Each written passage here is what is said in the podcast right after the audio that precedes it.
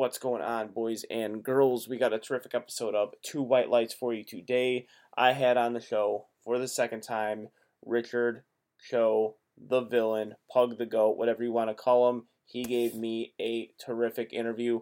Lots of fun. Talked about a lot of different things.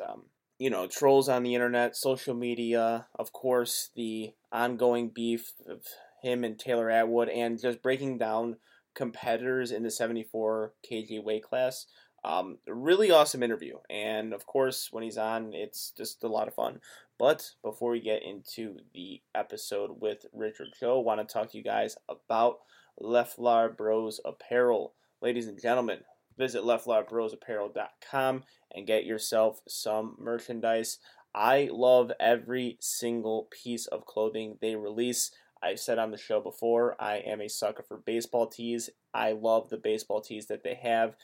Get yourself that, tank tops, t-shirts, beanies. I love beanies as well. Use promo code 2WL10. That is 2WL10, and you will get 10% off of your order. Also, be on the lookout. There's going to be a little giveaway coming up, so pretty exciting. Can't wait to give some stuff away from Leflar Bros Apparel. Also, the show is brought to you by Rivalus, ladies and gentlemen.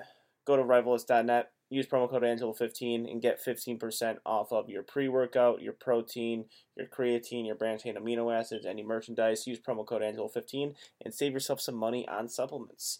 And without further ado, here it is, Two White Lights.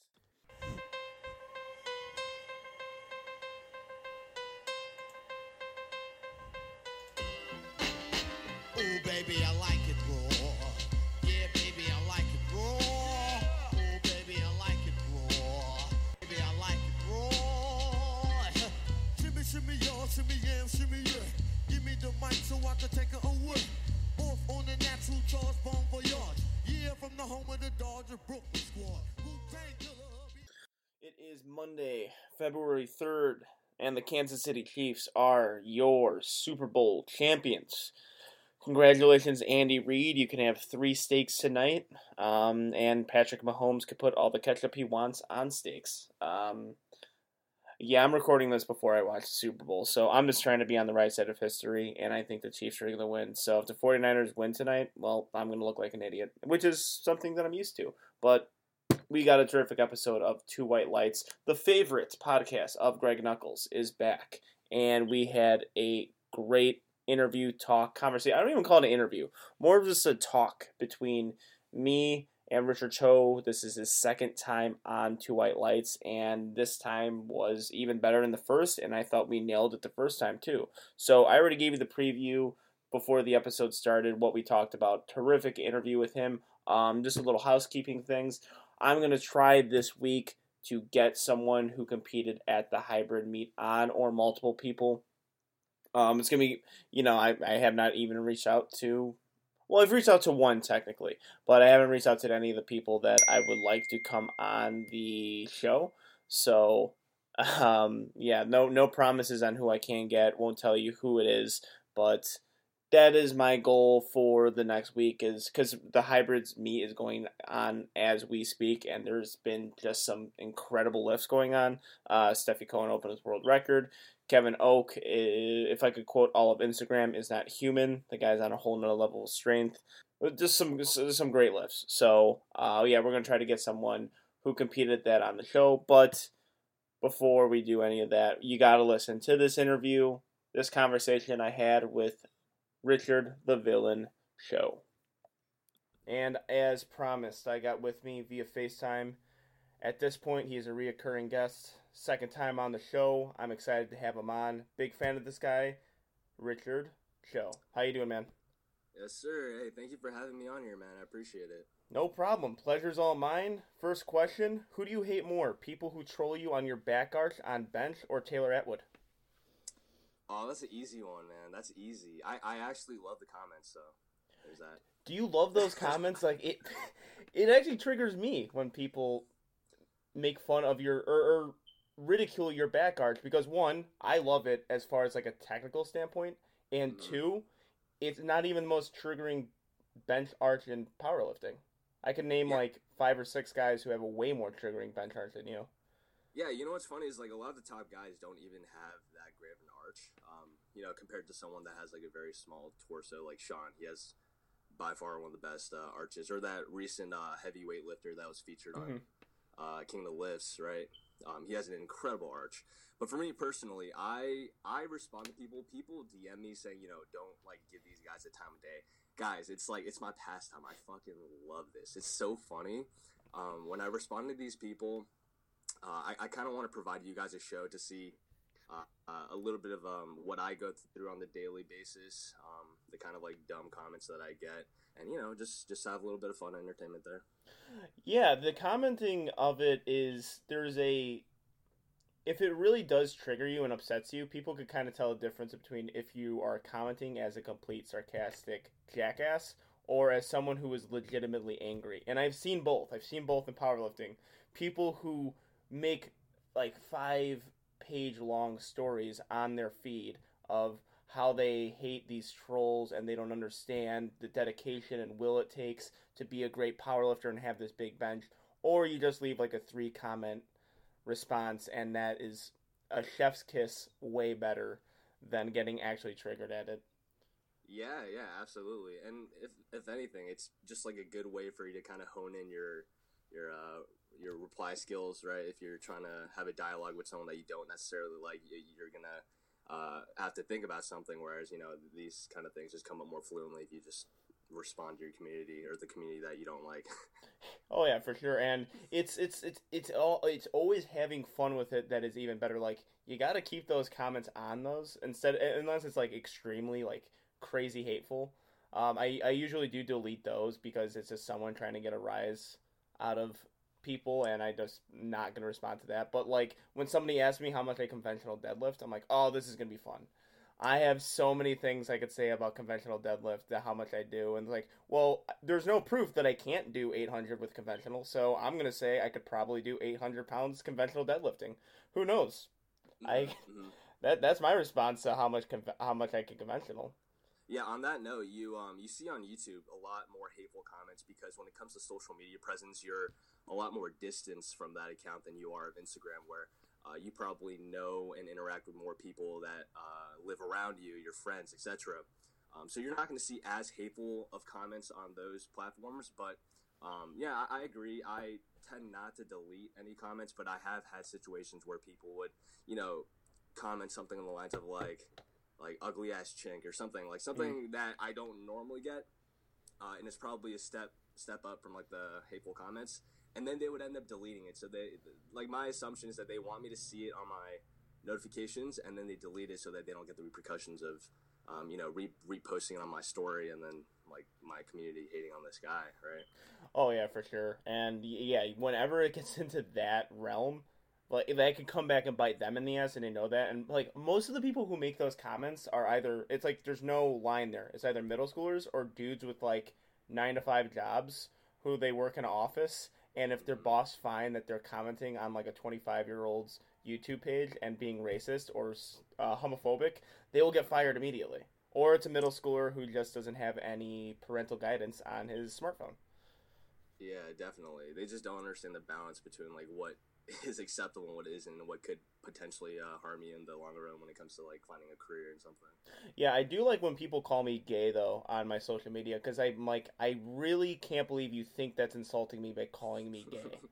Like, yeah. Guys, I don't care if you think that.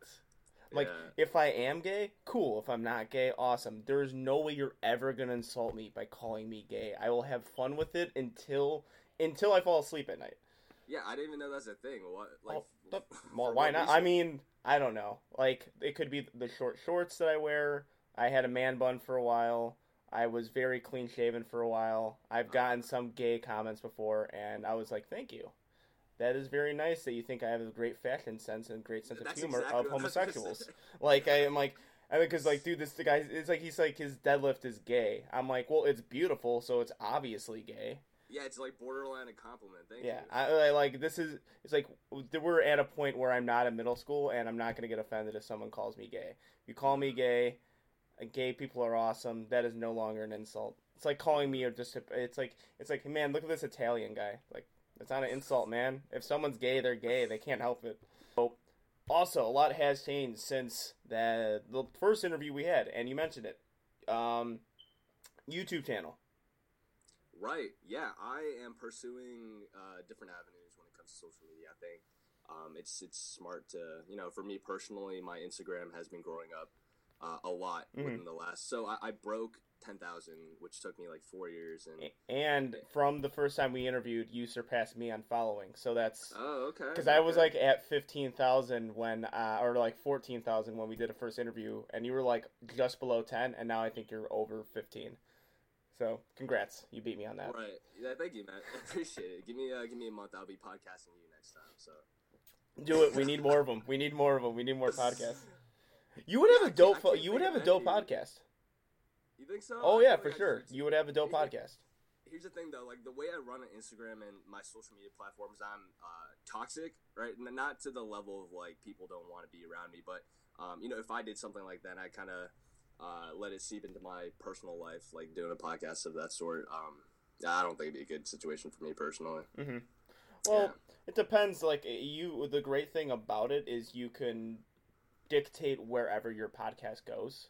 Like, if you want it to be informational, you can make it informational. You want it to be entertaining, you can make it entertaining. But, I mean, all up to you. I just think that as an art, like, based on how certain powerlifters aren't as articulate, I think you kind of nail that down, and you have some pretty good takes, and you understand the sport. So, we need...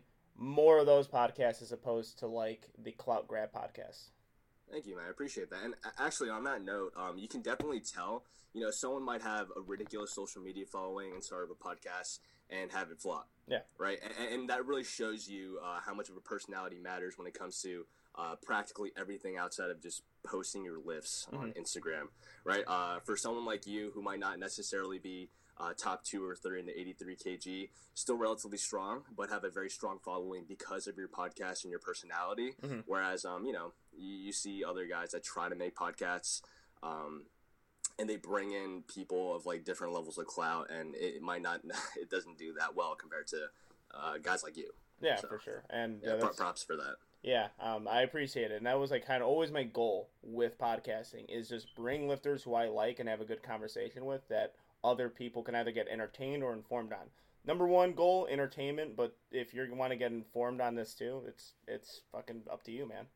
But yeah, so YouTube channel, how's that going? Yeah, it's going amazing. So first things first, last month I broke 10K on Instagram, and I thought in my head, you know, I should probably take this and try doing it with other social media platforms because it'd be kind of foolish of me not to take advantage of what's happening right now. And then within the course of 1 month, something that took me 4 years to obtain, I'm practically double that. So I'm nearing 20K, and the rate has been growing exponentially. I started YouTube last year, and for my first like 6 months, I had maybe 300 subs or something along those lines. And then fast forward, I started making videos this month. It's been about 4 weeks since I started making videos for a consistent period, and now I'm breaking 5K. Nice. So, and it helps me a lot because it makes me want to provide a lot more quality content. You see me doing my 3-minute segments, and it's not necessarily talking about, oh, do you want to wear a belt? Do you want to wear wrist wraps? More so the nuanced things that I like to talk about with my friends and the things that I like to incorporate to make me that like 0.1% better in powerlifting, because when it comes to other knowledge, you can find that anywhere. But when it comes to things like having elbow drive on your squat or fingertip hook grip, right? I don't think many people talk about that as opposed to fingertip alternate grip. Just things of that nature. I want to expose the community to the things that I go through and the things that I think about on a day-by-day basis. And, you know, just grow everything. Grow my Twitter, maybe TikTok one day, we'll see. Yeah, I still don't understand what TikTok is. It's so funny, man. I'm beginning to appreciate that generation's humor. I think one of my next videos will probably be going on YouTube and watching some TikToks that resonate Vine energy. Right, that's our generation's social media. Yeah, I think I told, because I do work with like kids who are into that generational humor of TikToks, and I'm like, you guys are getting the watered-down version of Vine. Vine was the true form of like TikToks, like what 10-second videos, and just and you have to make your joke instant and funny. TikTok, I'm just looking at it, I'm like, some of them are hilarious, but I'm like, why is there just a lot of people like lip singing? I don't get it. I don't understand the entertainment behind people lip singing. I think it's the opposite. I think it is like Vine, but obviously there's more younger generation humor. But when it comes to the software and what you could do with TikTok, it's a lot more comprehensive than Vine. Like, you can just the effects. Like, it's so funny, man. I love TikTokers, and I can see why they're getting famous now. Like, instead of like having the Vine stars, you have the TikTok stars, and they're all going to YouTube as well. Yeah, something hopefully I can do with Instagram. Yeah, and also I'm starting to get a little, because when I first started, you know, the fitness, just my fitness journey, when I graduated college, wanted to just work out, look good, I got on YouTube immediately. YouTube was my source to getting any sort of information, whether it be 3DMJ, Dr. Lane Norton, Matt Ogus. Matt Ogus was thrown in there too. Like, those guys kind of fell off when I started powerlifting, stopped watching. Now I'm starting to get back onto YouTube because I'm going to start checking out your page, but Noriega's page has been doing great too. And I see like the edits and the quality of it. I'm like, all right, they're close to me as opposed to like in the sense of they're competitive and they have the same goal as I do. And now that we have more of these channels kind of coming up, I'm really excited to see like the growth of it. So I might be more involved on YouTube just as a spectator. I'm probably never going to have a YouTube page that's based on my training. It's going to be if I do have a YouTube page, it's going to be on the podcast. Yeah, now all the top lifters are starting to attempt YouTube as well. I think Sean was definitely one of the first like elite level lifters that delved into YouTube, in my opinion, outside of like someone like Russ, who's been doing it for quite some time. The type of people that became elite and then started filming. Yeah. Right? And then now I think Heather Connor has one, right? You know, just a bunch of other people are starting to delve into YouTube. I think it's a good idea. I think people want to see what these elite level people are doing because, like, they don't really know that, like, oh, behind the scenes, these guys are teachers. These guys are engineers, doctors. Yeah, and when I tell people at work that they're like, how are you a teacher if you're a powerlifter? I was like, because this is my profession. Powerlifting is not my profession. It's like, but you're a competitive powerlifter, so that doesn't pay you. And like, no, it doesn't. Like, it doesn't pay. It's like, if you're performing at a high level in most sports, of course you're going to get paid, but not in this one. But you have to find a venue to do that. And you're doing that in two ways now, right? You got the YouTube, and you're also diving into a little bit of apparel. Yes, sir. Yes, sir. The first apparel was actually, I started it last year, and everything revolving around my apparel has been for charity, and it has always been for charity. Last year, we raised up around, like, I always match the funds as well, but we had about, like, $1,500 donated last year. And this year, we delved around the 4 to 5K, and then I'm also collabing with Notorious Slippers. You guys will see more information in the future, but hopefully with that, we can have a 10K fund for scholarships and grants. The key here is to give back to the community. So anyone that's reaching for something great, we want to help them reach that goal without having to worry about finances. Oh man, that's really cool, man. We had like a show topic on like at what point does a lifter become a sellout? And I think that a lot of people don't realize when someone has an apparel or equipment company that they're trying to start. By the way, anyone trying to start their own business is not a sellout. That's what that drives me nuts about what I saw about the whole sellout thing when we posted that topic was like when someone tries to start their own business, they're not a sellout. They're trying to start their own business. Do you guys not? And then as they call people sellouts, they're wearing like an 8-man strong shirt. Like, yeah, your friend is trying to do the same exact thing. Yeah. But you're willing to support a company that popular lifters are wearing and not your friend who's trying to do the same exact thing. But and a lot of people don't realize that a lot of it does go to charities. I know Elite FTS, I think, I could be wrong on this, but Joe Sullivan Leaf said a lot of their funds go to like multi-needs kids and people with some like severe disabilities. A lot of the revenue they generate goes to that. And like when you get sponsored by those things, it's not necessarily you're getting sponsored by them. The exposure and marketing you put forward is going to that charitable cause as well. Yeah, it's ridiculous. Like, in my opinion, if you're a viewer, you're a consumer, the thing that you should be looking out for when it comes to watching these influencers on Instagram or YouTube is what kind of products are they promoting, right? A lot of people, they have the mindset of, when I get sponsored, I'm going to only promote and push the products that I personally believe in and use, which is something that I'm aiming for myself, right? But if that's the case, it's something that they already use, they've already been doing. Like, I'm working with RP Diet and RP Strength right now, and they've had close collaborations with a lot of affiliates that I work with in Korea. I've believed them for quite some time anyway, and you know me, being a fan of, like, very large weight cuts and science backing those weight cuts, that's what they do, and that's why I support them. And then, you know, if you see someone promoting, you know, CBD pens, right? That might be a different story. Maybe they use it, but you don't know. Maybe they didn't use it until they got sponsored. So that's like almost selling out too. But in the end, it's their decision, and it's your choice, or it's you have to make that decision as a consumer whether to support this person or not based on what they're pushing.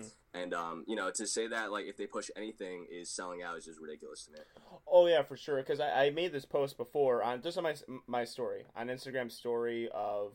It's one of the saddest things you can see in powerlifting is when a guy you admired or a girl you admired for a long time starts slowly becoming an influencer, and then people started. They thought I was like subtweeting people, like they thought I was subtweeting people. They're like, oh, who is subtweeting? I'm like, and the guy, like, they all thought I was talking about Russ.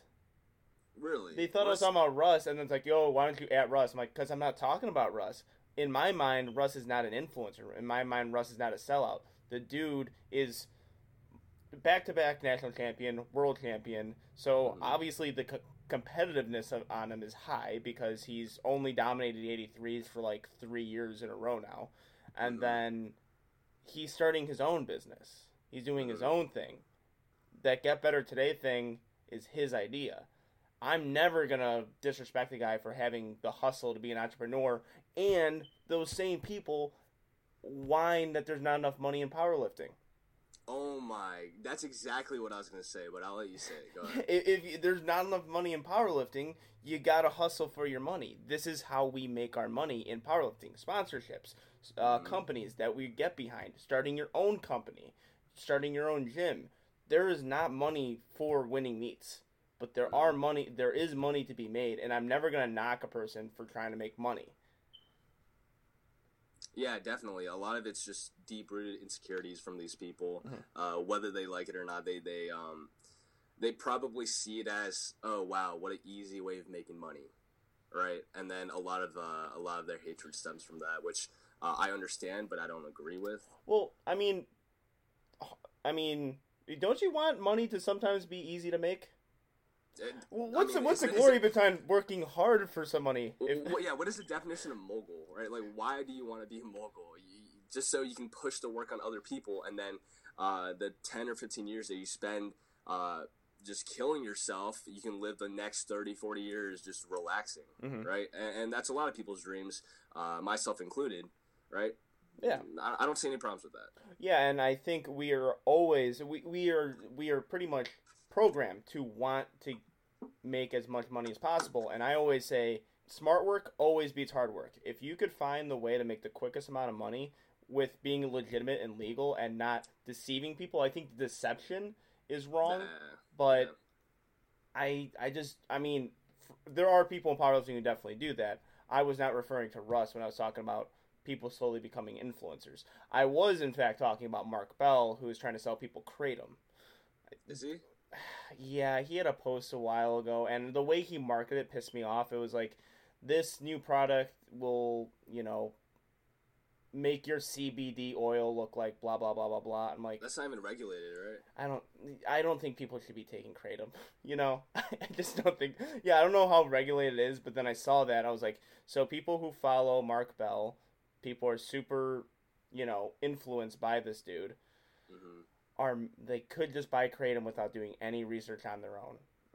Like, it's just, like, that to me is bad. And then, like, the other spectrum was Larry Wheels, where I was watching Larry Wheels for a long time, just like, how the hell can this 23-year-old guy do this?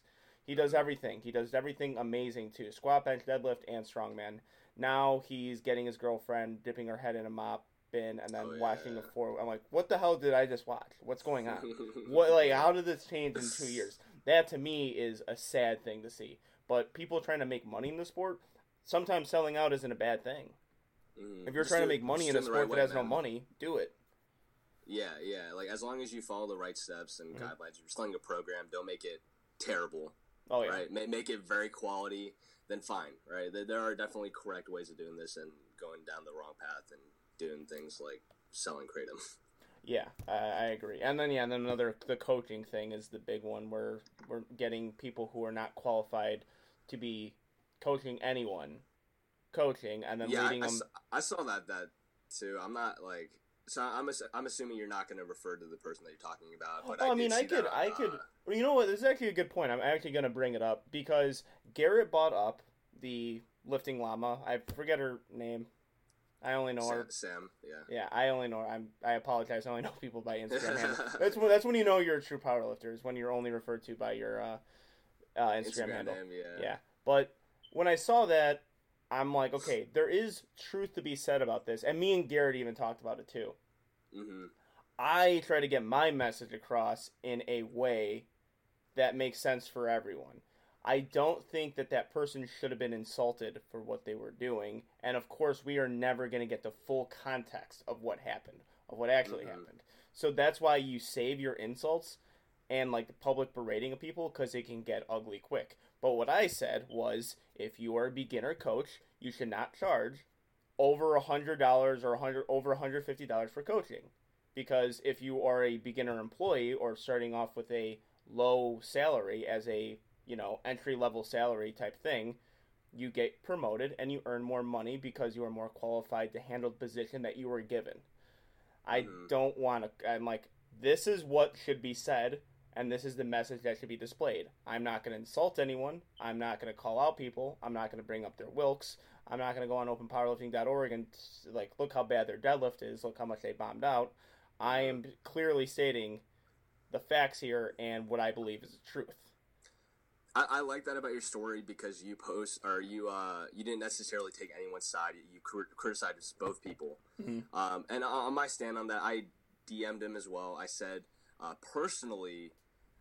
we don't know how the quality of someone's coaching based on how long they've been lifting or how strong they are. And not only that, but when it comes to the demand of that individual, if they have a lot of followers and they want to pick up coaching and they can't take in everyone, the only route for that, if you're trying to be intelligent with how you're managing your money, is to match the demand with a higher price, right? That's something that I've had to stop coaching 3 or 4 times in the last 2 years, just because I personally couldn't handle the time commitment.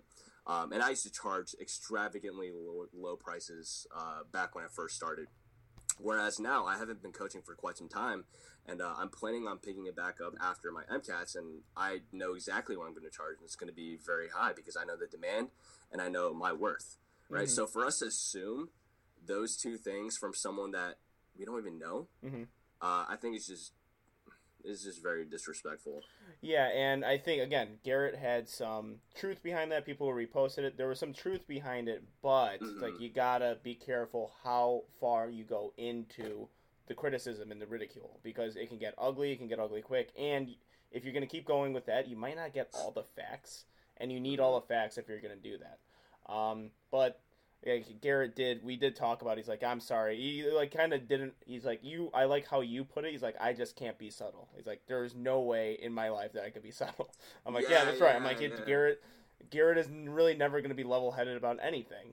That's who he is. And that's really why I love him, is because of how that's exactly aggressive he is, and just how he can go on to those rants that are just legendary. But I was like, okay, there's some truth behind that. And I know the person that he's referring to, but I don't think person's woke to be displayed. I think that should never be even considered. I think a person, sure, who competed is suited to be a coach, but I can make the flip side. If you have a 550 Wilks, I think you should not. I don't think that automatically makes you a good coach. Oh, there are terrible lifters that have over 500 Wilks. I think it has no... Well, obviously, there's a little bit of understanding that the higher your Wilks is, the more time that you spend in the community, therefore you have a little bit more knowledge. But no, I know a lot of people that have over 500 Wilks, and I would not trust them. Yeah, and if I was, I was going to take it a step further. If you were talking about their coaching, I would say, you know, the person called into question is way more qualified to coach people than me, and my Wilks is way better than 300. I would not recommend anyone get coached by me. Don't do it. It's a bad idea. I will pay you not to get coached. Yeah, it's like I will recommend everyone else. Because the only time I said I would coach someone, I'm like, if you're going to do the PH3 program, I am not going to charge you. I will look at your lifts and tell you what you're doing wrong. And I will handle you your meat. I'm like, I am not getting your money from this, and I'm not going to make any program because I have no idea what I'm doing. And if you talk to Joe... there's going to be a lot of things that he's going to tell you, he doesn't know pretty, basic things that he shouldn't do. Right. I mean, 14, I think I understand this coming from the dude that has been deadlifting with heeled shoes for so long. And then all of a sudden, hey, look what happened. You take out the shoes and dang, get world record territory right there. So that's what happens when you have a good coach. Yeah, and that's what I'm trying to tell people. I'm like, guys, I made really stupid mistakes because there was no guidance, and that was it. I was the only one guiding myself, and I just didn't know what was going on. So, no, I don't think that anyone's will should be displayed on deciding on who's a good coach or not. I think there's a lot. I think if you are a beginner coach, you should charge accordingly, and that was the message I was just trying to really articulate.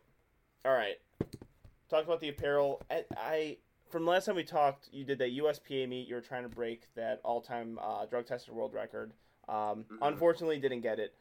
What are your plans for meets in 2020? Let's see.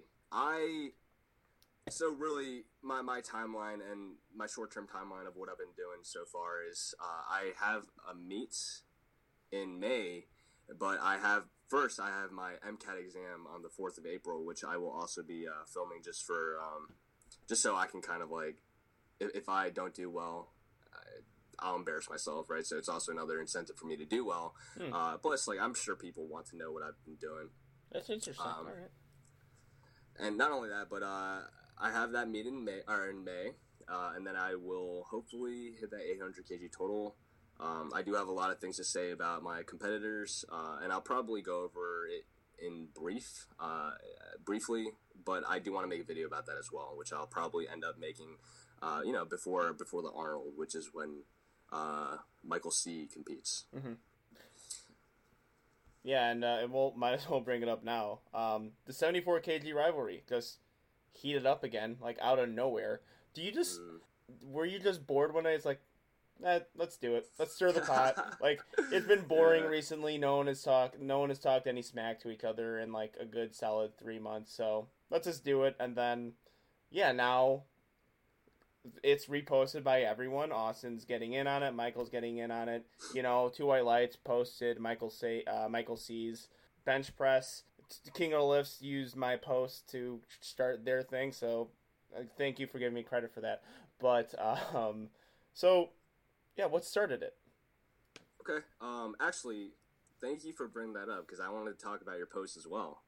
The first thing is I don't necessarily start things without being pushed to it. And for me personally, when I saw Taylor's post saying it was a photo of him with many medals holding that number one pose, and then he hashtagged something along the lines of world champion or best or something like that, right? And then to me, it's I wonder why you would post that randomly and not expect anything. To me, it's you're injured, you're not doing well, and then you're still saying that you're going to be the best. So I responded with a 2019 world champion, which is a factual statement. And I don't think he's going to be the champion in 2020. Well, he probably will be the world champion, but not the best lifter in the USAPL. Now, that's what started it, and then subsequently he blocked me on my personal account, which is really strange because I didn't even think he knew that account. And I don't know. There's a lot of things going on. I don't I'll probably talk about it in the video on my own. I got to save some content for myself, right? Mm-hmm. But this leads me to the question, why do you think that Michael is going to be the first one to hit 800? Well, it's not even necessarily 800. I just think that he was so close last year, and I think if he just, with some fortune, and fixed some of the mistakes he's made, he would be my odds-on favorite to win. Now, plus 200 to win, because if I was taking bets, because I do occasionally bet on sports, if I was taking bets, I'll put Michael at plus 200, and that 800 kg thing, I just, right now, I'm going based off of who's just going to win nationals. Right. You guys are all going to be on the same platform at one meet. It's not going to be Sheffield, it's not going to be IPF Worlds, it's going to be at the USAPL Nationals. I think Michael has the best chance of winning. I think last year he was in the driver's seat for a bit. He was showing that he made like substantial progress. If he improves upon his deadlift, which it looks like he is, I think he can take it. With that being said, you obviously have a great chance of doing that as well because you two are pretty close. And Austin, I said it before on the podcast, he's going to dominate for, if he doesn't win it this year, or he's going to dominate eventually. There's just going to be some point where that guy just dominates at 74 kg weight class, because I truly believe that one day you and Michael will be dominating 83. Yeah, I actually like the sound of that too. That's kind of where I was headed too. Yeah, I can imagine like Russ is going to like weigh out, go to 198 or something, maybe Noriega too, and then it's like, I'm going to have finally this chance maybe to break in the top five. Then no. Michael C. and Ricky Cho are already pretty much like stronger than you, dude. So they're going to start battling at 83 together and then putting crazy numbers. And I'll probably just sit there like with a big deadlift and be like, well, I have a podcast at least. So yeah, I got the world record deadlift. Look, I got a podcast, so whatever. Hey, you know what? I like that here. So again, I'll talk about it in briefing. This is what I think is going to happen. And this is why 800 kg total is so important. Oh, yeah, okay? And it is incredibly important. I'm just like, I just can't say that the race 800 is real. I'm just talking about head-to-head competition. I just love that. I just love that you guys are all competing on the same day at like a primetime stage at a huge meet. I just love that. Now, the race 800, to me, just falls in that driver's, like that second hand, like it's like second place on the podium. I just love when you guys compete together. That's cool. Me too. I definitely love that as well. I wrote this on my story. I don't think anyone's going to get 800 until Nationals. I do think we all have a chance. I think I have a shot. I think, except for Taylor, in my opinion. I'll delve into that later. But this is what I think is going to happen. This is why I think 800 is so important, because a lot of people, you know, as publicized as the 800 was, people have been making stories saying, oh, it's not that important, whatever. Okay? This is why it's so important. One, no lifter has ever hit 800 at 74. Okay, so that's obvious right there. But two, the person that hits 800 will be the number one lifter, IPF points, of all of the USAPL and IPF. They will be number one undisputed. They will be higher than Russ. They will be higher than Brett Gibbs, and they will be higher than Taylor Atwood. Yeah, when he was at his prime. So that's why I think it's so important. And obviously, there's going to be a lot of discrepancy between the meets that we compete in. I believe Michael's competing first at the Arnold. He's going to have the advantages of the fat pad, the Rogue fat pad. Wait, hold on. Is that confirmed? It should be, right? Because it's, I love that. That'll be such a good news for me.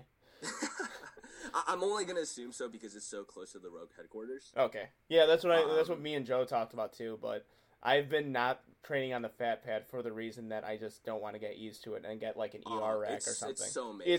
It's awesome. We have two at my gym. It's awesome. It's amazing. I love it. If I were you, I'd probably train on that anyway because it's probably in your best interest too. I'm gonna assume that they're gonna use the fat pad. Yeah, me too. But if that's confirmed, awesome.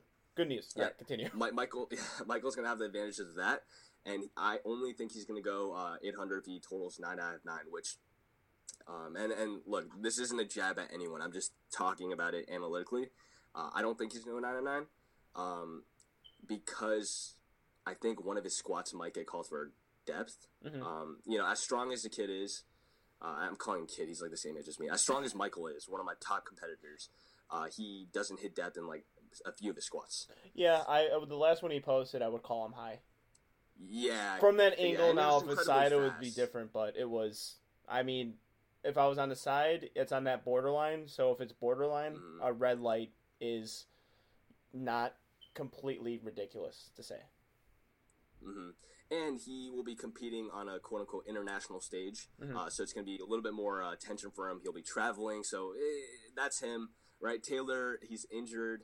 I think Taylor is only going to regress from this point on, and I'm just saying that, again, analytically, because I've seen his squats, and I've never seen him squat high, but he has been squatting incredibly high for a weight that is almost like nothing, right? Like 400 pounds. And he hasn't posted much. He might be hiding it, but I think it just might be because he's not hitting impressive weight. And also, he will be competing on a different circumstance. Now, for me, I'll be competing in a local meet, but I'm not going to have the fat pad, and it's going to be money meet. So this one is probably going to range between like $2,000 to $4,000 for first place. Okay. So that's another type of pressure, but in the end, it's not the same because it is local. And then Austin, right? These all these things, like first to get 800 will be amazing. But really, the most important one will be how we perform in nationals when everyone's together. Taylor might not be injured. We're not going to have a fat pad. It's going to be the biggest national meet in the U.S. So, yeah, I mean, that's the rough breakdown on everything. Yeah, and I completely agree. Like, 800 is huge. And when we're talking about dethroning Taylor, you are talking about dethroning the best pound-for-pound lifter in IPF and USAPL. That is – because right now, and I've said it since I've started Two White Lights, people still think that Russ Orhe is the best lifter in IPF and USAPL, and it is Taylor Atwood. Yeah, it is Taylor Atwood. It is Taylor. Down, man. I'm like, because Russ is the face of USAPL, but it is Taylor Atwood. He is the guy who is the best. He's won best overall lifter and IPF World Championships. He has a really good chance to do it at Sheffield as well, but I think when you're talking about dethroning that guy, we are looking at not only the best lifter at 74 kg, but the best lifter in the world. Like, and I'm saying best lifter in the world, not just in USAPL and IPF. I'm saying the best lifter in the world because raw, drug tested. I know. I think on my last podcast with Snur, we were talking about. I know USPA guys really get their panties up in a twist when I talk about drugs and talk about how USAPL and IPF is the truest form of competition because there is just no drugs involved. That is like the most pure form of competition. Stiff bar. Same rules apply for everyone. No drugs, nothing really helping you. And you have a chance to be the strongest person to ever do it. Although people might not think that, it is a legitimate argument that you might be the best to ever do it if you dethrone Taylor and total 800 kg. Yeah, that's such a big statement, especially just 1 year from his performance at Sweden where no one thought anyone was going to be even close. And then all of a sudden, look what's happening. There's three guys on his tail, and he's injured. So, hey, look, like the king might fall down. It's inevitable in my opinion. For sure. And if you listen to the podcast that I did right after IPF Worlds, we were talking the same way. I was still having that take that Taylor Atwood's the best lifter in the world, and it's not Russ Orhe. I really would like to have people stop saying that it's Russ. Even though he's top three, which is incredible. But we were not mentioning Austin. We were not mentioning you. We were not mentioning Michael at all. Like, at all. Then, just, like, 3 months go by. I was actually first bought onto Austin. Austin was the guy that I looked at. I'm like, whoa, this guy is ridiculous. I looked at his lifts. I was like, he is so technically sound. He's a single-ply guy, too, which is, in my opinion, badass. When you can go single-ply and then you can jump down to raw, I think that adds to your ability as a lifter. Then I looked and I was bought onto Michael's page, and I was like, this guy, and I was just in awe of his bench press. Then I saw you, and then technically proficient in all three. Where I saw your deadlift, I'm like, oh, I could kind of look at that deadlift and use a little things for me on that, and then squat your low bar, but it's still extremely technically proficient too. And your bench, I would love to have your bench. Like, I would kill two people to have your bench. Cause thank you, man. Appreciate that. It's a great art. It's something that I'm trying to do and I'm trying to learn because if you talk to Joe, like He's like, yeah, you have to learn how to bench. Like, we gotta like deconstruct everything that you do, because you're not, you think you're doing things, but you're really not. Yeah, I'm gonna be honest, man. I feel like the position you're in now is kind of where I was last year when it comes to how much your squat and deadlift is compared to your bench. Mm-hmm. Yeah. Right. So only ways up from here. Oh yeah, for sure. And it was, and yeah, it's people thought that was going to be the sport, and it's not. It's now we have three guys, and people are, I'm included, saying like Austin is going to be a problem for 10 years about, because he's young, he's light, he's a small dude, and he could just continuously compete at 74 until he decides not to anymore. So mm-hmm. Yeah, the rivalry is good for the sport. I kind of poked fun at it like during nationals, how it was kind of being overplayed, but I think once you start getting just really good competitions and really good numbers, the rivalry is going to be natural. Yeah. I mean, just think about it. Like, the most amount of lifters are in the 74 class. That's just where people's body weight tend to lie around for men. Yeah. This is going to end up happening for 66, 83, and every single weight class outside of the 74 eventually. Mm-hmm. It just happens that there's the most competition in the 74 kg class right now. Yeah. So that's we're just like the pioneers of this right now, but it's just going to happen. It's going to be every class eventually. Yeah, and I'm still surprised people are saying 83 is the most stacked, because I don't know how you could say 83s are stacked when Russ, or he has a bad meet at nationals. That's not a good meet he had, and he dominated still. Yeah, he still beat us pretty easily. I guess I have a little feather in my cap that I like matched his deadlift, and we had like, I'm like, holy, he almost had the highest of all three lifts. Mm-hmm, it's like, mm-hmm. That's pretty insane. And I just, the quality lifters, of course, is great in 83, but stacked, I don't know about that. Listen, it's like, just think about it this way, guys.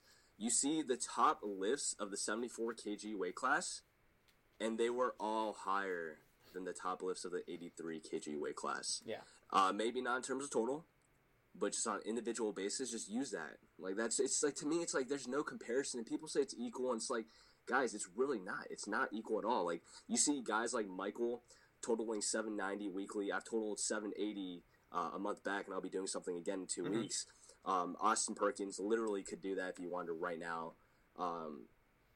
It's just like, it's unprecedented, and for someone to like not understand that it's so different, it's not even close between 83 and 73. Well, yeah, and then, I mean, you can even look at Noriega. Noriega had a poor meet. He would mm-hmm. tell you, be the first one to admit he had a really bad meet. He was second. He still finished second with a bad meet to Russ's. Now, Jamar had himself a good meet, and he's, I think, slowly climbing the ranks where he's going to be within that top three consistently for a long time. But mm-hmm. I mean, that was, I think you could talk to Marcus. You could talk to a lot of people who just said they were not happy at all with their meets, and they all finished with like in the same place. Right. Like, no one has ever. I mean, even if they had 9 for 9 meets, I don't think they're gonna beat Russ. Yeah, like Marcus is moving up. Sean had a 70-pound loss on his squat in the last year, mm-hmm. And still placed second. So it was probably one of his worst performances. I don't know. It's just like, to me, no question about it. It's just 74 for the time being is king when it comes to competition. Yeah. So let me ask you this: like, there's those four obvious guys below that, below those four. Who are the guys that you look at for the 83s? For 74. Oh, for 74. Who's 74s? Where you're like, damn, I'm pretty impressed by this dude. In the couple years, he could be possibly within that top three. I'll play the villain stash right now. I'm just gonna call out like everyone that I think there's an issue. I don't look at anyone outside of the top four, including myself, mm-hmm. because there are some huge issues with a lot of people right now. So okay. I'll just go ahead and say it. I already told you that C has depth issues. Taylor also has depth issues. He's injured. Kevin Tran, depth issues. Jacob Ramos, depth issues. And realistically, if you haven't totaled 740 in the last meet, you're very far behind. Okay. Yeah. It was always like, because I still think there's just terrific competitors like below that four range, like because everyone's talking about Gage, four. Right? Gage too. Well, Gage, I love Gage. He's my boy, but yeah, he's definitely got to drop in. He's got to break the top 10 for. Yeah, he like I watch him. I follow him. Mm-hmm. He has been doing fairly poorly recently, which is very strange because he was like smoking it for on nationals. So I'm just assuming that, you know, by the time like an important meet comes up, he'll probably end up being a little bit more serious and getting those numbers all the way back up too. I can't imagine if he stays at the same level he's at now, he's not going to break top 10, but you know, I can see him being top 10 easily. Yeah, we're at this point where, you know, we're only looking at those four, and because of those four are amazing, I still always recognize just really good lifters, and I'm just always involved with people who are breaking that top 10. So whoever's breaking that top 10, I'm looking and I'm just admiring. I think Gage is a definite top 10 lifter, but again, what we just said, we're talking about people trying to become the best lifter in the world. Not the best 74, the best lifter in the world. It is not going to be you're jumping from 9 to the best lifter in the world. It's just not happening. Yeah. It really doesn't, man. It doesn't. And I mean, if you think that's going to happen, it's a pipe dream. It just doesn't happen overnight. Now, in a few years, you know, like 3 or 4 years, very similar to what happened to 74s recently, of course, we can have that. But right now, like, you're high on piss and vinegar if you think that you're gonna be breaking that top 3 out of nowhere. Like, but we're talking about 74s breaking like a 750 kg total. That's nuts. Yeah. That's ridiculous, and that doesn't even make you that competitive, and you can't even podium with that anymore. Yeah, it's like that's not even a podium position. You can't podium with a 750 kg total. But if you get a 750 kg total, be proud about that. Be happy. It's because that is a incredible feat. No, definitely. That's why I put up the 740 baseline there, because you might be totaling 760 in your training, but if you have like a 700 kg meet total, I don't think it's necessarily going to happen. All four of us have above a 740 kg total, and we're totaling around like 770 to 790, which is already world record status. So for like you to assume that they're going to make a jump between 700 to 800, it's so foolish, man. It's so foolish. Yeah, I mean, it's interesting though. We'll give him that. Like that situation between me and Gage was very fun, right? Me and Mike and all these other guys. Like, but and then it was so like prompted by so many other people who just like Gage.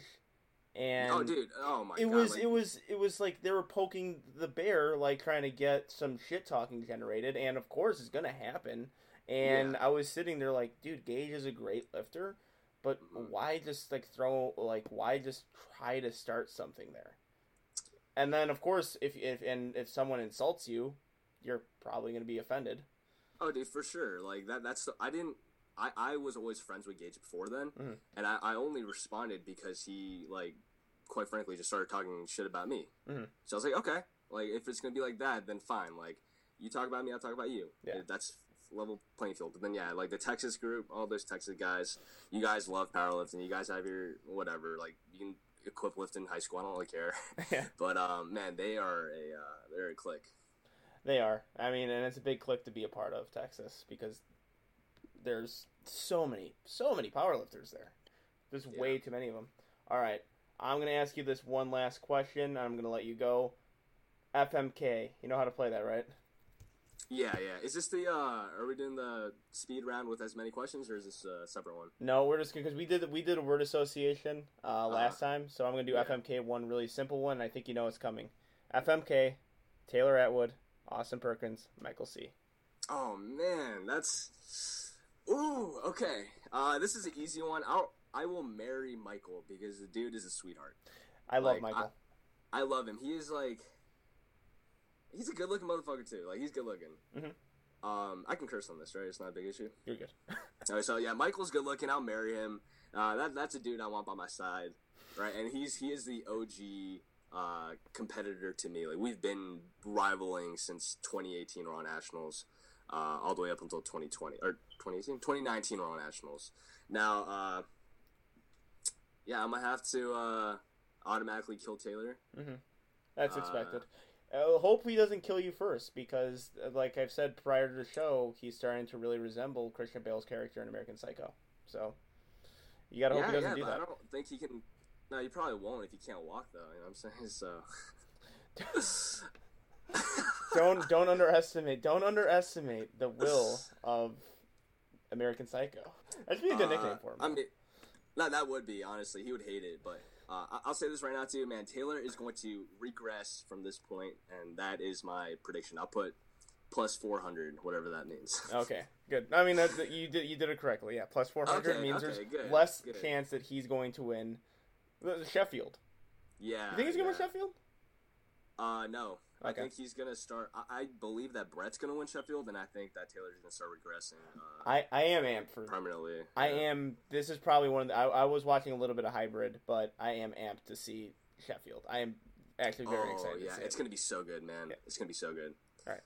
And then I'll fuck Austin because he's so small and I can toss him around, so it'll be fun. Oh, okay. Sorry, Austin. I mean, I'm sure you would appreciate it. So, yeah, it's a really good position to be in. Yeah. But, yeah, I like that. That's a pretty good list. Yeah, cool. Dude, thank you again for coming on. As always, it was fire. Yeah, man, thank you so much. Before I leave, I want to shout out RP Diet, if you guys are trying to lose some weight. And then my supplement sponsor, Core Nutritionals. Those are just two things that I believe in right now, and I've been taking, helping with my weight loss. If you guys are interested, use code PUG. And, yeah, man, this is so fun. This is my second time being on this, and hopefully I can come back in the future. For sure. You're a reoccurring guest, so if I tell you to come on, you're legally obligated to do that. Yeah, I stole that from another podcast. Shout out. Part of my take. Oh, yeah. Shout out. Part of my take. I love that show. But, yeah. Oh, yeah? Okay. I was going to say, like, Joe Rogan. No. Joe Rogan, if I'm going to have a hot take to end the show, Joe Rogan's podcast is way overrated.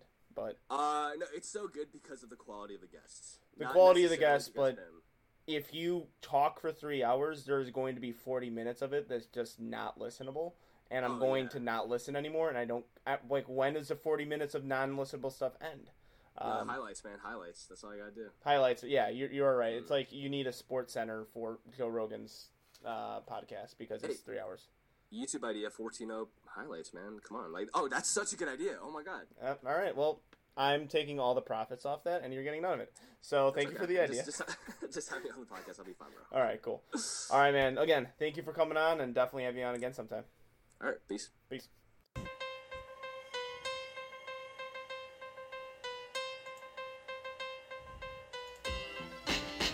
Ooh, baby, I like